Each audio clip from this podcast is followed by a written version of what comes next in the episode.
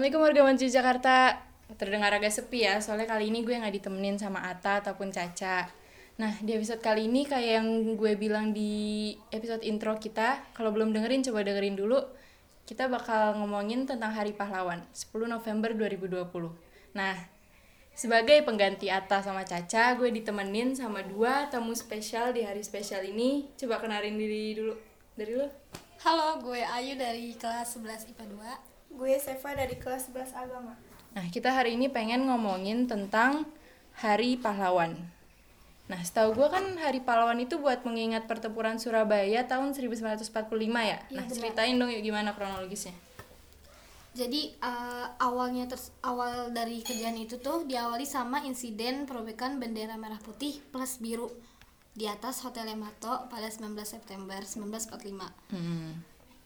Nah, kemudian itu Presiden Soekarno itu dia uh, buat perintah untuk gencatan senjata pada dua puluh sembilan Oktober sembilan belas empat puluh lima.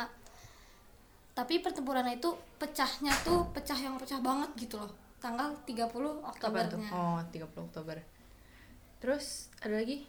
Nah, saat itu uh, rakyat Surabaya bersama para pejuang bertempur melawan tentara Inggris. Nah, pada pertempuran tersebut tuh jumlah kekuatan tentara sekutunya ada berapa kira-kira? Jumlah kekuatan tentara sekutu itu sekitar lima belas ribu pasukan. Hmm. Dan ada dan dari warga Indonesianya sendiri tuh yang gugur ada enam ribu rakyat. Sekitar ya itu? Iya, sekitar, sekitar enam ribu rakyat. Sekitar. Pertempuran itu terjadi selama kurang lebih tiga minggu. Lama juga ya? Mm-mm. Nah, pertempuran Surabaya itu kan ditetapinnya sembilan belas empat puluh lima tuh. Mm-hmm. Itu ditetapin sebagai Hari Pahlawan melalui Kepres. Kepres itu apa? Kepres itu um, keputusan presiden. Nah, uh. nomor tiga satu enam tahun sembilan belas lima puluh sembilan pada enam belas Desember sembilan belas lima puluh sembilan. Uh, itu yang netapin keputusannya siapa? Yang netapin keputusannya itu Presiden Soekarno. Uh, pas itu tuh Soekarno memutuskan juga maksudnya menetapkan hari nasional itu bukan hari libur. Salah satunya ya hari Nah, Pahlawan. Ini kan dari tadi lu udah ngejelasin tuh kronologisnya. Kalau menurut lu makna Hari Pahlawan itu apa? Eh, tapi kan Ayu dari tadi udah ngomong ya. ya Gantian deh. Coba siapa dah lu ngomong dong. Makna pahlawan menurut lu itu apa? Menurut gua, cerita itu enggak cuma nunjukin sejarah negara. Cerita itu juga ngajarin keteladanan ke anak-anak Indonesia kayak kejujuran, kegigihan, pantang nyerah. Juga ngelakuin kewajiban dan hak. Hmm. Uh, gue mau nambahin dong makna dari gue ya, Jit ya. Iya, ya. Tambahin aja nggak apa-apa.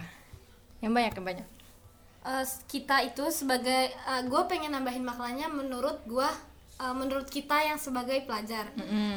Jadi uh, untuk mengamalkannya itu, kita Uh, seperti mempertahankan kemerdekaan dengan belajar dengan tekun, misalkan. Mm. Terus meraih prestasi di bidang yang diminati, mm. menolong teman yang sedang kesusahan dan membiasakan untuk mengucapkan terima kasih, maaf serta tolong kepada orang lain. Mm. Ya itu aja sih menurut gue. Ada lagi gak nih yang mau ditambahin tentang Hari Pahlawan gitu?